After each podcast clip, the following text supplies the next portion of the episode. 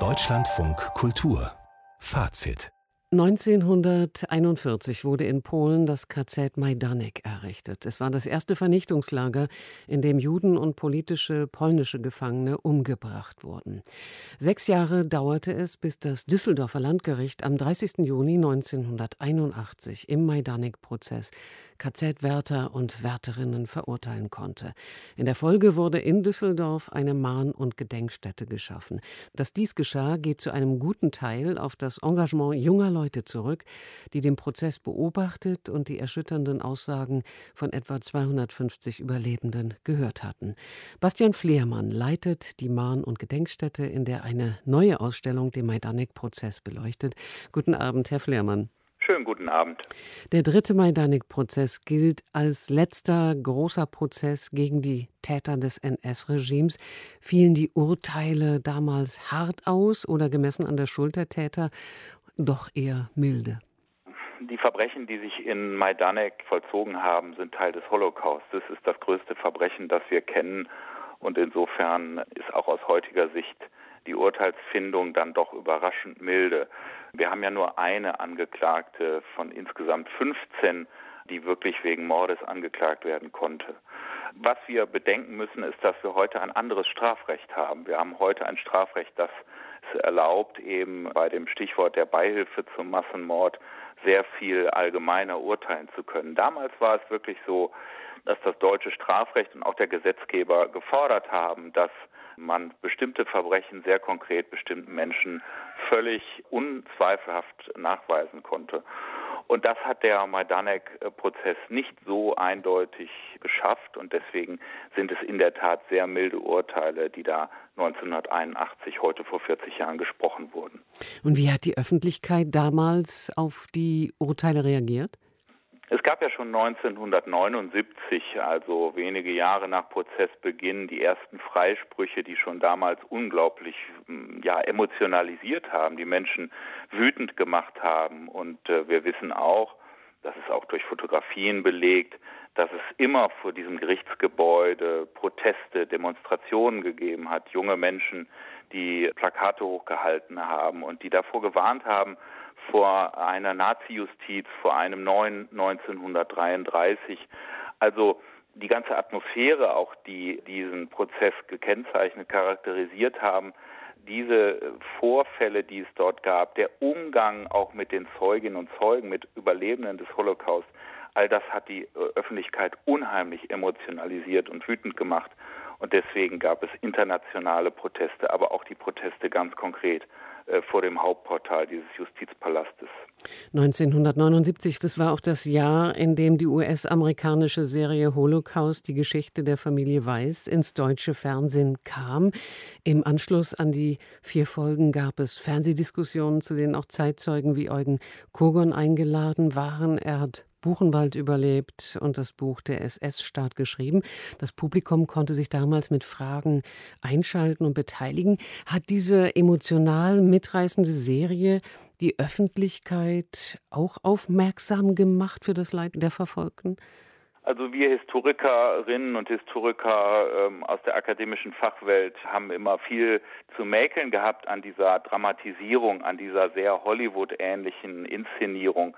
Wir müssen aber auch ganz kleinlaut zugestehen, dass diese Serie einfach wahnsinnig viel in Gang gesetzt hat. Sie hat die Gesprächskultur wieder dynamisiert. Menschen haben miteinander gesprochen. Und äh, diese Serie hat einfach, das muss man neidlos heute zugeben, sehr viel mehr geschafft als alle Bücher, die bis dahin aus der Fachwelt erschienen waren. Und Sie haben es gerade gesagt, 1979 hat der WDR das ausgestrahlt. Und das war natürlich zeitgleich mit dem Düsseldorfer Verfahren.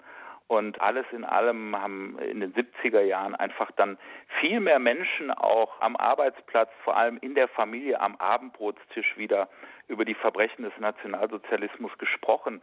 Die 50er und 60er Jahre sind dagegen ja wirklich ein versteinertes Schweigen.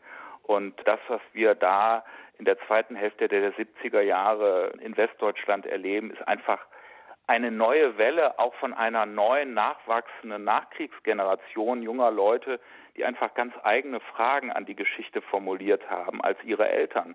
Und das ist sozusagen in dieser Post-68er-Ära auch ein neuer Aufbruch, der dann dazu auch führt, dass man sich mit den lokalen Geschehnissen vor Ort konkret auseinandersetzt. Und dieses versteinerte Schweigen, wie Sie sagen, war so groß, dass auch die Auschwitz-Prozesse Mitte der 60er Jahre daran äh, nichts ändern oder dieses nicht aufweichen konnten. Herr Flemmann, was sieht man denn nun in Ihrer neu arrangierten kleinen Kabinettausstellung über den Majdanek-Prozess? Ja, es sind genau genommen sogar zwei äh, miteinander kommunizierende kleine Ausstellungen. Wir werden morgen eine Ausstellung tatsächlich im alten Gerichtsgebäude eröffnen. Es ist eine dokumentarisch-historische Darstellung des Prozesses und seiner Nachwirkungen. Und es ist eine Ausstellung, die wir im heutigen Andreasquartier, das ist heute also ein Wohnquartier, es ist alles völlig umgebaut, aber die Fassade des Gerichtes steht noch und dort kann man das betrachten und in unserer Mahn- und Gedenkstätte direkt gegenüber, einfach auf der anderen Straßenseite, zeigen wir Prozessporträts der Künstlerin Minka Hausschild, eine Absolventin der Düsseldorfer Kunstakademie. Und die hat die damaligen Prozessbeteiligten, also sowohl die Beobachter als auch die Zeuginnen und Zeugen, die Angeklagten, die Richter porträtiert in Öl. Und insofern korrespondieren hier zwei Ausstellungen miteinander. Die eine ist dokumentarisch-historisch und die andere wählt den Weg der Kunst, um sich mit dem Majdanek-Prozess erneut auseinanderzusetzen. Seit den Urteilen im Majdanek-Prozess sind 40 Jahre vergangen. Jugendliche haben damals den Impuls gegeben für die Errichtung einer Gedenkstätte am früheren Sitz der Gestapo in Düsseldorf. Und Jugendlichen ähm, muss man heute die Geschichte der nationalsozialistischen Verbrechen nahebringen. Meinen Sie, das gelingt? Wird genug getan?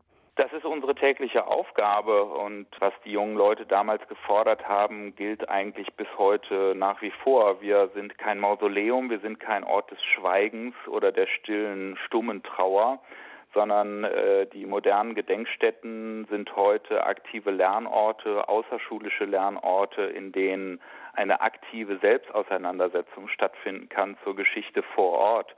Das hat sozusagen konzeptionell ist es immer weiterentwickelt, aber das hat in seinen Ursprüngen äh, so wie es in Düsseldorf gefordert und umgesetzt worden ist, nicht viel verloren an dem, was hier reizvoll ist, nämlich die simple Frage, was war in meiner Stadt, was ist in meinem Stadtquartier geschehen und das hautnah zu vermitteln in einer Mischung auch aus ja auch aus äh, emotionaler Betroffenheit, aber eben auch kühler Analyse dessen, was geschehen ist.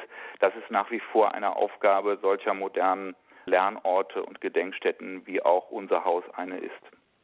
In Düsseldorf erinnert eine neue Ausstellung in der Mahn- und Gedenkstätte an den Majdanek-Prozess, der am 30. Juni 1981 zu Ende ging. Über die Bedeutung des Prozesses und seine Wirkung habe ich mit dem Historiker Bastian Flehrmann gesprochen. Ich danke Ihnen, Herr Flehrmann, und wünsche einen guten Abend. Danke.